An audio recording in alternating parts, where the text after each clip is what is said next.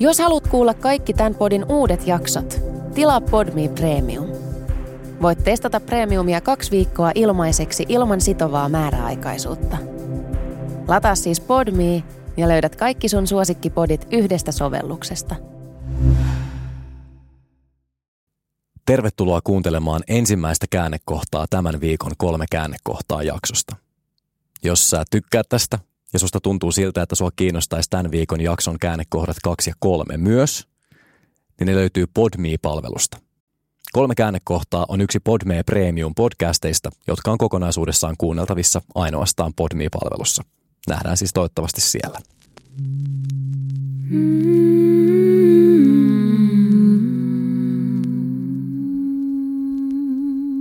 Podify.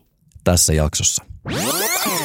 Rakkaus on enemmän niin kuin, tiedätkö, tämmöinen nyyttikesti, molemmat tuo vähän omia ja sitten kokataan jotain. Se ei ole mikään semmoinen hieno ravintola, jossa me että sulle tuodaan täydellinen päivällinen. Se on tekemistä, ei vastaanottamista.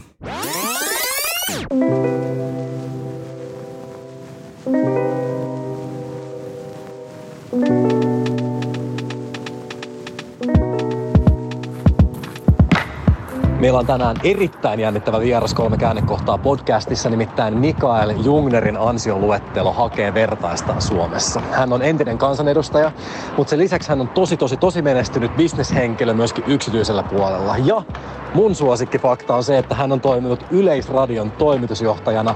Ja jos sä tykkäät Yle Areenasta, niin sun pitää luultavasti kiittää Mikael Jungneria siitä, että se toimii niin sairaan hyvin ja on niin hyvä tuote. Mikael on henkilö, joka rakastaa ottaa kantaa asioihin, esimerkiksi Twitterissä. Ja se, että kuinka älykkäänä tai syvällisenä ihmisenä sä Mikaelia pidät, niin riippuu varmaan paljon siitä, että miten hyvin teidän poliittiset aatteet vaimaa keskenään.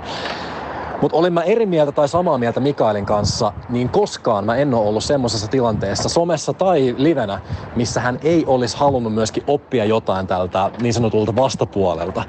Mikael on todella, todella, todella taitava käymään dialogia, oppimaan, kuuntelemaan, tukemaan ja mä uskon, että se näkyy myöskin tässä jaksossa.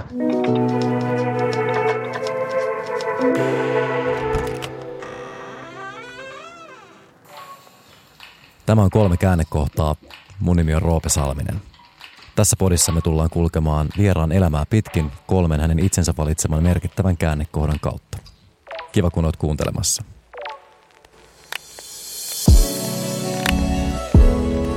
Mikael Jungner, lämpimästi tervetuloa. Kiitoksia. Me ei tunneta mitenkään hirveän hyvin, me ollaan tavattu muutaman kerran, mutta mun täytyy myöntää, että mä oon ollut kyllä niinä kertoina ihan kauheassa jurrissa ja en, en muista, jos me ollaan käyty mitään deepfake-keskusteluja, että pahoittelut, jos mä oon ollut jotenkin hölmö. Et sä hölmö ollut, mutta jurrissa joo. Erottaja vaadi taisi olla. Se oli ehkä pari kertaa. Joo. Mutta ei mitään hölmöä, ihan semmoinen normi, Oikeasti? normihumalainen Okei. mies. Miten sä kuvailisit mua normihumalaisessa tilassa? Energinen, hyvä tahtoinen ja äh, hyvä karaoke-laulaja. Hyvä karaoke-laulaja. Kyllä. Ja me, ainakin innokas. Varmaan johtuu myös siitä, että sä lauloit sun omia biisejä. Ei jumala. Mä oon niin pahoilla. Mä oon Mikael niin pahoillani. Ei, ne meni hyvin. Ja biisit oli hyviä. Oi herra jumala. Äh, tota, onneksi se aika on ohi ja en, en, en tarkoita onneksi itseni kannalta, vaan mä veikkaan, että erottaja naitis on paljon viihtyisempää, kun ei tarvitse pelätä, että mä tuun paikalle. Mikael, miten sä kuvailisit sitä, että eh, mitä Mikael Jungner tekee? Ää, ihmettelee maailmaa ja yrittää löytää viestinnästä jotain, josta olisi jotain arvoa jollekin. Mm. Että aika tämmöinen epämääräinen. Mutta kyllähän tämä viestintä alana on vähän niin kuin päättymätön teini-ikä, että jatkuvaa uuden etsimistä ja oivalluksia. Ja juuri kun luulee löytäneensä jotain, niin huomaa, että onkin ollut ihan pihalla. Kun me otetaan vieraita kolmeen käännekohtaan, ensinnäkin sä oot mun mielestä tosi kiinnostava tyyppi. Mä oon äh, seuraillut sua vähän niin kuin reunoilta pidemmän aikaa ja, ja oot totta kai semmoinen hahmo, joka äh, tykkää osallistua keskusteluun, mistä mä, äh, mä dikkaan. Äh, mutta kun me äh, haetaan vieraita tänne, niin me yleensä haetaan vieraita, jotka tulisi ja puhuisi mahdollisimman suoraan ja mahdollisimman totta. Ja aina silloin, kun joku on tosi hyvä viestinnässä, niin herää tietenkin kysymys, että ootko sä tullut tänne hakemaan tietynlaista viestiä, mitä sä koetat saada perille, vai tutkimaan itseäsi ja käymään rehellistä keskustelua? Ää, Gladiaattorissa on paljon hyviä siis tässä elokuvagladiaattorissa hyviä vanlainereita. Ehkä yksi parhaista on, että se mitä teet tässä maailmassa kaikuu ikuisuuteen. Ja siitä se oma sovellus on, että se mitä teen tässä maailmassa kaikuu ikuisuuteen muiden ihmisten kautta. Ja jos on joku tilaisuus nauhalle lausua jotain, mitä on huomannut, havainnut tai luullut huomanneensa, havainneensa, ja sitten joku ottaa kopin ja sillä on jotain merkitystä, joku ehkä ymmärtää jonkun asian, niin silloin se on ihan hieno tämmöinen tulevaisuuteen heitetty superpallo. Eli mä oon täällä puhumassa ja toivon, että tästä on jollekin jotain apua. Ja jos ei apua, niin ainakin viihdettä. Ihan hyvin sanottu. tavoitteet on ainakin asetettu. Mikael, musta on mahtavaa, että sä oot täällä. Mä arvostan sua ja ootan innolla, mitä sanottavaa sulla on. Me puhutaan tänään rakkaudesta. Me puhutaan tänään sairaudesta. Ylipäätään me ollaan isojen aiheiden äärellä ja sellaisista jaksoista mä nautin kaikista eniten. Ootko valmis aloittamaan? Joo, kyllä. Ensimmäinen käännekohti, jonka sä oot päättänyt tuoda mukana, on otsikoltaan sairastuminen. Hmm. Milloin tämä tapahtuu ja kuinka vakavasta sairastumisesta on kysymys? Mistä sä haluat aloittaa? Tämä tapahtui 2005, eli ennen kuin sä edes syntynyt. Ja, eli siitä on kauan aikaa. Mm. Mutta että oli tällainen aika niin kuin rankka vuodenvaihde, uutta duunia ja sitten vaan huomasin, että teho lähti. Ja aika usein olisi kuullut kolme kertaa kävi lääkärillä. Eikä oikein löytynyt mitään syytä, kunnes sitten paljastui, että se oli tällainen syöpä, joka oli levinnyt aika lailla laajalle. Ja se diagnoosi oli, että elinaika olisi ehkä kuusi kuukautta, pari vuotta, jotain tuollaista. Ja se tuli aika fataalina. Sitten kun itse kävin lyhyesti googlettamassa, niin tosiaan se sen aikaisen tiedon mukaan se kuolleisuus oli 100 prosenttia. Mitä? Mutta näin, näin se maailma muuttuu. Mutta siis tämä on sen takia olennaista, ei sen draaman takia, vaan sen takia, että mä tosiaan kuvittelin, että nyt on ehkä pari vuotta parhaimmillaan mm. elinaikaa. Ja, ja se avasi kyllä aikamoisia näkymiä, koska miten sä käytät sen, niin sähän voit käyttää sen itsesääliin, tai sitten sä voit yrittää tehdä jotain. Mutta mun mielestä nämä kumpikaan ei ole olennaisia, vaan mä ajattelin puhua tästä sattuman merkityksestä – Nimittäin kaiken tämän sairauden keskellä sitten ajattelin, että okei, pakko tästä on kertoa julkisuuteen ja siinä tuli taas molemmat iltapäivälehtilööpit anastettua tähän, mikä tarkoitti sitä, että se huomattiin. Ja Yhdysvaltain silloinen suurlähettiläs Earl Mac soitti. Oltiin siis tavattu ja juteltu ja mä olin jo silloin vankka Naton kannattaja ja silloin vähän sparrasin tätä USAn suurlähettilästä, että miten mitä niin kuin Suomessa kannattaa huomioida ja miten NATO ehkä voisi edetä. Siihen aikaan se olisi ollut ehkä lähellä maanpetosta, mutta tänä päivänä se on sankariteko. Mutta niin tai näin, niin tämän tuntemisen perusteella hän tosiaan soitti ja kertoi, että hei Mikael, olen ystävinen kanssa juuri lahjoittanut 250 miljoonaa dollaria Yhdysvaltain syöpätutkimukseen ja minulla on sinne hyvät välit.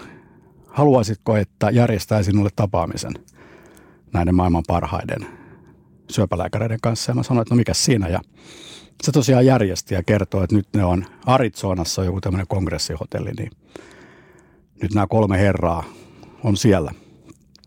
Sitten mä mietin, että mähän on juristi enkä lääkäri, että mitä hyötyä mun on niiden kanssa jutella. Ja mä keksin sanoa tälle mua hoitaneelle Hussin lääkärille, että tuu mukaan.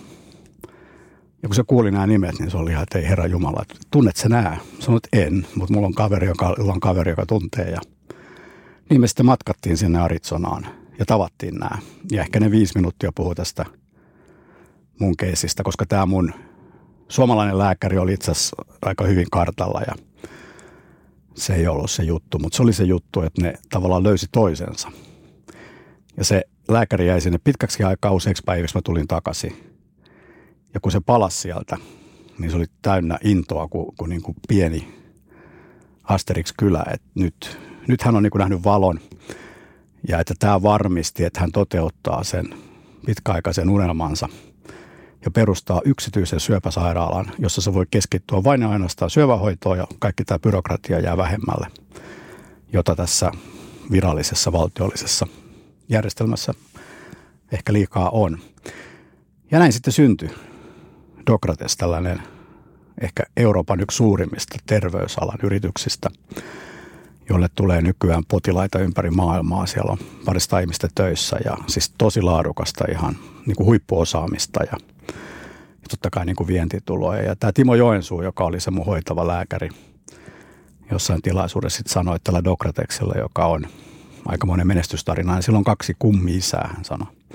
Toinen on Esa Saarinen ja toinen on Mikael Jungner. Ja mun mielestä tämä oli se jännä näkökulma, että kun niin sairastuu syöpään, niin sä voit jäädä himaan. Tai sitten sä voit antaa asioiden tapahtua ja yhtäkkiä saat Arizonassa, tutustuta toisiin, kolme amerikkalaista ja yhden suomalaisen huippulääkärin, joiden vuorovaikutuksessa syntyy jotain huikeaa. Ja yhtäkkiä on Helsingissä Dokrates, joka on varmaan pelastanut ehkä jo satojen ihmisten hengen – niin tämä on se, mitä mä tarkoitan, kun mä sanon, että se, mitä sä teet tässä ajassa, kaikuu jäisyyteen. Varmaan se Dokrates olisi voinut tulla ilman muakin. Mä väitän, että mä oon millään ratkaiseva, mutta se oli kuitenkin sellainen palikka, jossa mä saatoin tuoda maailmaan jotain uutta potentiaalia pelkästään kytkemällä toisiinsa ihmisiä, jotka ei muuten olisi toisiaan koskaan tavannut. Ja, ja mun mielestä tämä oli ehkä se huikein oivallus, että vaikka sun tilanne on kuinka epätoivoinen, vaikka sulla on vaikka puoli vuotta elinaikaa tai sä kuvittelet, että on, niin silti sen puolen vuoden aikana sä voit tehdä ihmeitä. Ei niin, että sä itse teet jotain ihmeitä, vaan niin, että sä kytket ihmisiä sun ympärillä, rohkaiset niitä, jotka rohkaisua kaipaa ja yrität auttaa ihmisiä pääseen siihen potentiaaliin, mikä niillä on. Ja joo, tämä oli eittämättä tämmöinen niin käännekohta, koska – lyhyesti tämä pitkä tarina voisi kiteyttää näin, että tässä elämässä ei ole kysymys minusta tai minun ekosta, vaan tämä on niin kuin yhteinen retki. Elämä ei ole kilpailu, elämä on seikkailu, niin kuin yhteinen seikkailu. Ja tämän kun sillä sisäistää, niin yhtäkkiä alkaa näyttää kivi, kivinenkin polku paljon aurinkoisemmalta. Tämä on tosi kiinnostavaa, että minkä kulman sä oot valinnut siihen, että mitä tarkoittaa tehdä jotakin. Ja mä tarkoitan täällä sitä, että kun sä toistat sitä, että kun sä kuulet, että sulla on puoli vuotta aikaa tai maksimissaan kaksi vuotta aikaa, niin voi joko olla tekemättä jotain tai tehdä jotain. Mutta se, että mitä se tehdä tarkoittaa kellekin, niin se kertoo ehkä siitä ihmisestä jotain. Koska ää, musta tuntuu, että mä en ole ehkä yhtä pitkällä kuin sinä tämmöisessä valaistumisen matkalla. Koska mulle se, että okei, mulla on puoli vuotta aikaa tehdä jotain, niin se tarkoittaa 100 prosenttia kerroista tehdä jotain, mitä mä haluan vielä tehdä ennen kuin mä kuolen. Tiedätkö, mitä mä meinaan? Mä en, mulla ei tulisi mieleenkään. Ja siis, ja siis totta kai niin kuin varmaan se voisi olla joku tehdä joku taideteos, joka jää lainausmerkeissä muille ihmisille, mutta mä tekisin sen itseäni varten. Tai tehdä mun lapselle jotain, mutta mä tekisin sen siksi, että mä haluan sen kokemuksen, että mä vielä kerran saan jonkun mm. yhteyden mun lapseen mä ajattelisin pelkästään, mä, mä väitän, että meillä on monta kuulijaa tällä hetkellä, ketkä, ketkä ei ehkä myönnä itselleen, mutta ajattelis ekana ja lähes pelkästään sitä, että mitä mä vielä kerkeen tekee. Kun taas se kulma, ja susta huomasi, että jotenkin se oli sulle tosi tärkeää nimenomaan tehdä vielä, jo tavallaan saada jotain vielä aikaan muille. Joo, ja tämä oli siis käännekohta, koska mä en aikaisemmin ollut miettinyt tätä. Siis aikaisemmin mä olin miettinyt, että elämä on siis jos tulee rajallinen elämä vastaan, niin se on vähän niin kuin tämmöinen bucket list. Eli tämä jenkkitermi sille, että mitä kaikkea kivaa sä teet ennen kuin sä kuolet. Ja se bucket list ei sitten oikein kestänyt mun kriittistä arvioita, kun siellä, siis silloin kun mä kuulin tämän, niin mä annoin itselleni yhden vuorokauden itsesääliä ja sitten loppu se. Ja sitten sen jälkeen mä rupesin miettimään näitä juttuja. Se bucket list oli toisena mielessä. Sitten rupesin miettimään, että mitä hemmettiä, että siis jos mä nyt vaikka hyppään laskuvarjolla tai kiipeän Kilimantsaarolle, niin nehän on kokemuksia ja elämyksiä, jotka tuntuu hienolta ja hormonit pyörii. Mutta sitten kun mä en enää oo, niin ei niitä kokemuksiakaan enää ole. Jolloin tavallaan, jos sulla on puoli vuotta elinaikaa, niin se on aika turha ruveta siihen niin kuin lastaamaan tämmöisiä sun omia kokemuksia. Hmm. Mutta sen sijaan, jos voi antaa toiselle jotain – jota se toinen voi kantaa, joka sitä toista voi vahvistaa niin kuin kymmeniä vuosia eteenpäin, niin silloinhan sä teet jotain sellaista, joka kaikuu sinne jäisyyteen, siinä toisessa ihmisessä.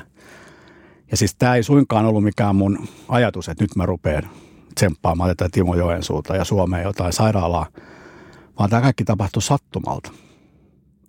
Ja kun se tapahtui sattumalta, ja mä katsoin taaksepäin, niin mä olin vähän, että oho, että aika isoja asioita tapahtui, vaan sen takia, että mä hääräsin ja hyörin ja teen jotain sitä, joka luontevasti oikealta tuntuu. Eli yhdistin toisiinsa ihmisiä, jotka mun mielestä ansaitsi tulla kohtaamaan toisensa ja, ja sitä kautta tämä niin kuin jälkeenpäin selkisi, että tämähän on se juttu. Eli tavallaan dramaattisesti me ollaan kaikki niin kuin yhtä ja samaa hmm. olentoa. Hmm. Ja se, että mitä mä teen sulle tai mitä sä teet jollekin, niin se niin kuin heijastuu. Jos sä tulet tosi energisenä ja hyvätuulisena töihin, niin se heijastuu muihin. Ehkä nekin tulee. Sitten menee kotiin ja vie sitä hyvää energiaa ja niin se leviää.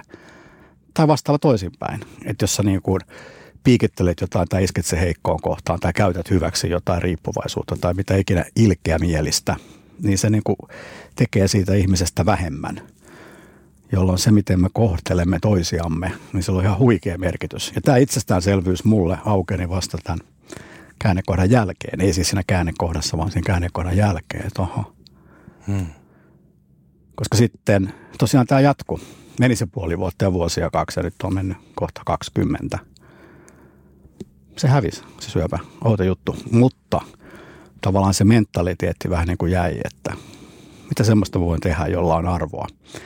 Ja se voi olla ihan siis tosi pientä. Se voi olla esimerkiksi sitä, että sä ää, meet vaikka kahvilaan ja siellä on joku, joka tekee sen sun aislatte, mikä ikinä mango-juttu, tehokkaasti, hauskasti ja vielä hymyilee päälle. Niin sä sanoit, että vauku, mahtavaa seurata, miten hyvä sä oot työssäsi. Hmm. Sille, siitä saattaa tulla hyvä mieli, joka häviää saman tien, tai sitten hyvä mieli, joka kantaa. Ja sitten se jatkaa sitä eteenpäin. Ja sä et koskaan tiedä, mitä tapahtuu, kun sä teet ihmisille hyviä asioita. Mm-hmm. Ja joskus se hyvä asia voi olla myös että sanot jotain sellaista, mitä se ei halua kuulla. Niin kuin, että Roope, lopeta dokaaminen tyyliin. Sekin voi olla hyvä asia. Sä et ehkä uskonut sitä, jos joku sen sanoo, mutta sitten tuossa vaiheessa, aah, totta. Ja se nopeutti tätä sun uutta elämää ehkä. Kyllä. Eli se ei ole aina sitä, että sä kehut muita, mutta se voi olla myös, sanot suoraan. Mm. Sun omia havaintoja, ilman mitään tuomitsemista, kunhan vaan toteat, että – hei mä tunnen sun faijan, pystyt parempaan. Ja sori, että mä henkilöiden nyt suhun. Mm, ei, ainoa ei. ihminen täällä. Niin. Ei, kun totta kai. Todellakin. Mm. Sitä varten mä oon täällä. Vaikkakin täytyy sanoa, Mikael, että sä puhut niin hyvin, että mä en ole, mä en ole varma, että on, onko musta niinku suoranaisesti lisäämään tähän keskusteluun, ää, koska nämä on kaikki asioita, mitä mä uskon, että meidän pitäisi kuulla useammin. Ja, ja varsinkin toi, että – millaista energiaa välittää eteenpäin, miten, miten paljon se jää kaikumaan. Ja miten just toi, että jos joku vaikka sanoo mulle, että lopeta juominen, niin joo, se on asia, mitä mä en halunnut siinä hetkessä kuulla, mutta mä osasin ottaa sen kyllä kuitenkin semmoisen ensireaktion jälkeen mä osasin ottaa sen välittämisen. Ja siitä siinä on kysymys, eikö niin? Että, hmm. että jos sä sanot jollekulle suoraan jonkun asian, mistä sä oot aidosti huolissasi ja just toi, mitä sä sanoit, että ilman tuomitsemista on ihan eri asia mennä sanoa jollekin, että hei, että tota, mä oon huolissa susta, että sun pitäisi varmaan laihduttaa. niin kuin, että silloin siinä on, okei, okay, voi olla, että välillä se jossain harvoissa mm. tapauksissa voi kuvitella, että se saattaa olla jopa positiiviset vaikutukset, mutta yleensähän tuossa on takana jonkunnäköinen ilkeä ajatus tai, mm. tai, tai vähintäänkin epähuomaavainen ajatus ja no, myöskin usein asioita, mille ei siinä hetkessä voi mitään tehdä. Mutta sitten jos sä näet jossakussa jonkun huolestuttavan piirteen, mä näen susta, että sä et voi hyvin, mä näen susta, että sä et ole terve, mä näen susta, että sun suhde tähän päihteeseen on tietynlainen, niin, niin, niin sehän on välittämistä silloin, jos siihen asiaan osaa puuttua tuomitsematta. Totta. Ehkä noin yleisesti voisi sanoa, että ihmiset kaipaa arvostusta ja sit merkitystä, siis sitä, että ne tuntee olevansa merkityksellisiä. Sä voit antaa sitä. Ja se ei tarkoita sitä, että sä kehut, vaan sitä, että sä sanot jotain, joka on positiivista ja totta. Ja sitten merkitystä, joku tarkoitus, miksi olen olemassa. Jos, jos, jos sä voit tarjota ihmiselle ympärille tarkoitusta ja merkitystä, arvostusta, niin se on ehkä paras lahja, mitä voi antaa. Ja sen enempää ehkä tarvitsee odottaakaan. Mm. Ja sitten tietenkin toivoa, että ne ihmiset antaa sen hyvän kiertää ja jatkaa matkaansa.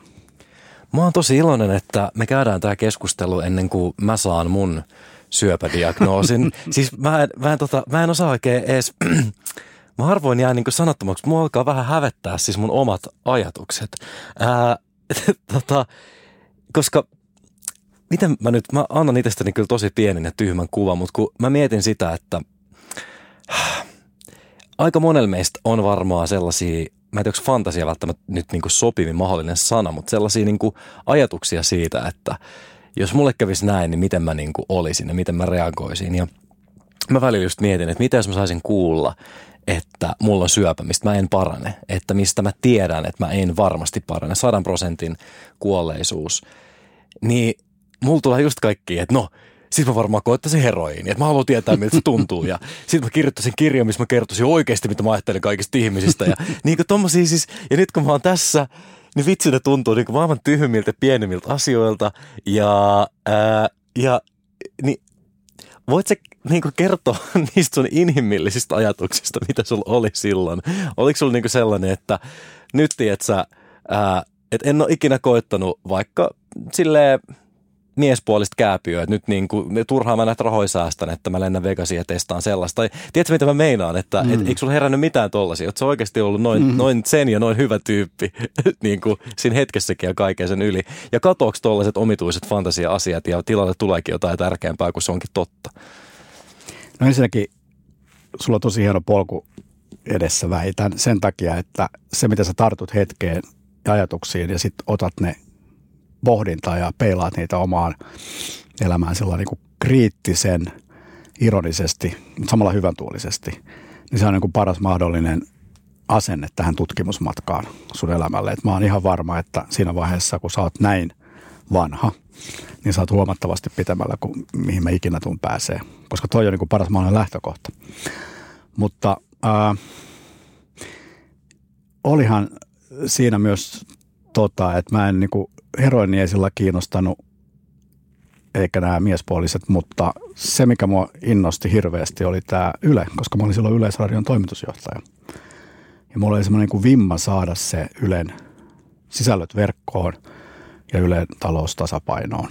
Ja se oli ehkä tällainen vähän sama kuin mitä sä äsken kuvasit, että mä halusin tehdä no ei se ihan sama. Mä, mä, mä, mä, mä, mä haluaisin vetää heroiini, jotta musta tuntuisi hyvältä. Sä haluaisit saada Ylen sisällöt verkkoon, jotta suomalaiset vois katsoa niin, että musta, niin, mä halusin saada Ylen sisällöt verkkoon, että suomalaiset vois katsoa niitä ja sitten musta tuntuisi hyvältä. joo, Eli mutta, se, oli, mutta no se kertoo siitä, että sä oot jonkun verran parempi tyyppi kuin minä.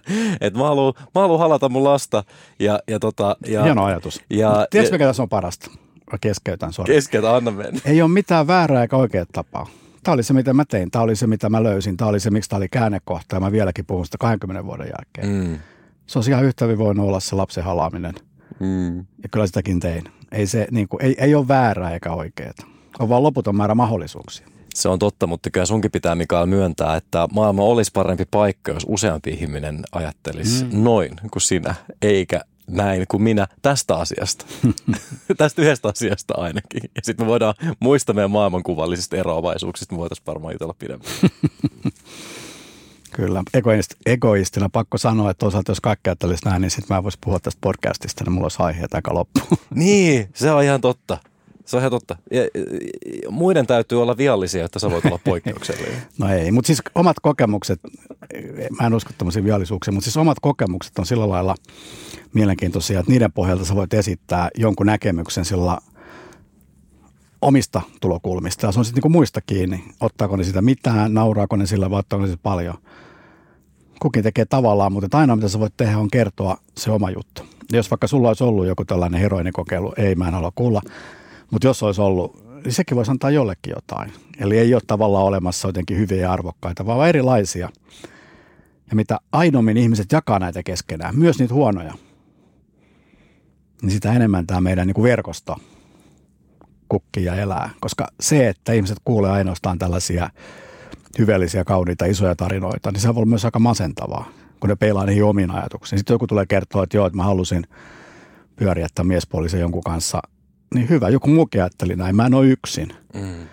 Eli ymmärrät sä, tässä mm. vuorovaikutuksessa ei ole tavallaan vääriä viestejä, kunhan ne on niin semmoisia mahdollisimman aitoja ja oikeita. Ja kunhan sulla on tuo nöyrä perusasenne oppia, mennä eteenpäin niin kuin sulla on. Joo, ää, tässä seurassa ää, niin mikä tahansa muu asenne olisi aika typerä ja ylimielinen asenne. Mä oon täällä ehdottomasti oppimassa. Ää, se on muuten harvinainen asenne. No, mutta se on ehkä tämän podin, en mä tiedä. Jo, jo, tämä on mun mielestä on tosi hyvä podcast ja mun mielestä tästä tekee tosi hyvän podcastin. Totta kai meidän leikkaaja tekee tästä tosi kiva ja ää, saa mut kuulostaa fiksut. Tässä jaksossa voi olla vähän vaikeaa, koska mä oon sanonut pelkästään tota hölmöjä asioita, mutta, ää, mutta se siitä tekee tosi hyvän just se, että oikeasti mua kiinnostaa ihan sikana. Mä en ole ikinä kysynyt mm. tää kysymystä, mihin mä en haluaisi kuulla vastausta. No. Ja, ja sä oot puhunut niin viisaat juttuja, että eihän mun tarvitse tehdä. Uteliaisuus on muuten tosi se on lahja. Siis se, että sä oot utelias ja älykäs selkeästi, sä pystyt yhdistämään asioita, niin se on aika hyvä kombo. Se on ihan sikakivaa. Joo. Siis se on, ja siis se on kyllä sellainen, en mä tiedä, mulla on välillä epäilty kaikkea ADHD ja, ja muut sellaista, mutta mä en jotenkin, mä kyllä ihmisiin mä pystyn keskittymään. Mä voin niin kertoa sulle tämmöisen salaisuuden. No. Kaikki nämä ADHD ja muut diagnoosit ää, pohjaa siihen, että tämä maailma on järjestetty hirveän hierarkkisesti, ennustettavasti ja tylsästi ja hitaasti kehittyväksi tarkoituksella – ja nyt sun luontaiset kyvyt niin kuin pomppii yli ja ohi kaikkien näiden raja-aitojen. Ja tämä systeemi ei tykkää siitä. Ja sen takia ne yrittää etsiä tämmöisiä diagnooseja, että sä pistäisit itse pienemmälle. Ja kyllä, on tärkeää, että sä pistät itse sillä pienemmälle, että sä et niin kuin riko itseäsi. Mutta mä voin vakuuttaa, että tulevaisuudessa on enemmän kysyntää noille sun ominaisuuksille kuin näille perinteisille hitaasti eteneville byrokratiaominaisuuksille. Trust me. Mä luotan suhun. Ää, meillä olisi tästä aiheesta vaikka kuinka paljon puhuttavaa, meidän on pakko mennä eteenpäin, jotta me ehditään. Ähm, en kuitenkaan halua jättää cliffhangeriin meidän kuulijoita. Mua se yksityiskohta ei mitenkään super super paljon kiinnosta, koska se käännekohtaa muualla, mutta mä tiedän, että jotakuta ärsytä, jos mä kysyt tätä, mitä sille syövälle siis kävi. Se vaan meni pois ja sä et tiedä siitä sen enempää. Joo, koska nyt hävisi. sä olet tässä kuitenkin ja tästä on jo enemmän kuin kaksi vuotta aikaa. Kyllä, siis siinä oli kaikkea mahdollista. Että siinä oli siis ää, näitä solumyrkkyjä, sytostaatteja, sitten oli sädehoitoa, sitten oli hormonihoitoa ja sen lisäksi oli joku tällainen 80-luvun hoitotapa, jossa annettiin jotain radioaktiivista ainetta verisuoneen, joka meni luuytimeen ja käytännössä tuhosi kaikki luuytimet, jotta ne sitten pystyi kasvaa uudestaan. Ja tämä oli siis 80-luvulla kokeiltu, mutta se lopetettiin, koska potilaat kuoli. Mutta nyt se lääkäri oli sitä mieltä, että kokeillaan uudestaan vähän eri annostuksilla ja kun hyvässä kunnossa. Ja joo, kaikki tämä, niin sitten se hävisi. Ja se oli sellainen erikoista, että mä en oksentanut kertaakaan, mä en ollut päivääkään pois töistä. Hiukset ei lähtenyt, mikä nyt olisi ollut iso tappio. Tämä oli kyllä jonkun asteinen ihme. Mutta sitten myöhemmin on kuullut vastaavia tarinoita, eli selkeästi – joko se oli liian pessimistinen se silloinen maailmankuva tai sitten on löytynyt näitä uusia hoitomuotoja, koska nykyään, no syövähoito on, syövähoito on mennyt eteenpäin. Mutta joo, se hävisi jo ihan muutamassa vuodessa. Et nyt sitten kerran vuodessa suunnilleen käy jossain veritestissä ja tähän asti on ollut kaikki sellainen, että no problem. Ja uskot sä kohtaloon tai johonkin suurempaan voimaan? Ää, mä en usko, mutta toivon. Se olisi hienoa, jos olisi joku semmoinen. Eikö se olisikin ihan? Olis. Ei varmaan kyllä ole. Olisi jotain järkeä. Niin, mm. mutta ei tässä ole mitään järkeä. Toivovaisena on hyvä olla. Niin. mutta jos, jos tässä on joku järki, ja, ja ei tietenkään ole, mutta jos tässä olisi joku järki, niin se liittyisi varmasti rakkauteen. Mm. Ja rakkaus on meidän seuraava aihe. Kyllä.